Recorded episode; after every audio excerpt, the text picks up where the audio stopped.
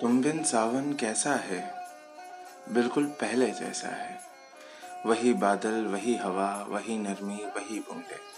पर इस बार मैं खिड़की पर ना बैठा तुम्हारे ख्यालों में डूब कर न तुमने कोई खत लिखा बादलों को, न बूंदों ने कोई ताल छेड़ी, न हवा ने कोई गीत सुनाया न मैंने तुम्हारा बाजू पकड़कर खींचा, न तुम्हें भीगने से बचाया, न तौलिए से सुखाए तुम्हारे बाल, न तुमने जुल्फे चटक कर भिगोया मुझे।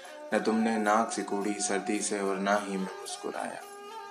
न तुमने चाय के कप के साथ लिया कोई फ़ोटो, ना ही मेरे कॉफ़ी पीने पर कोई तंज कसा।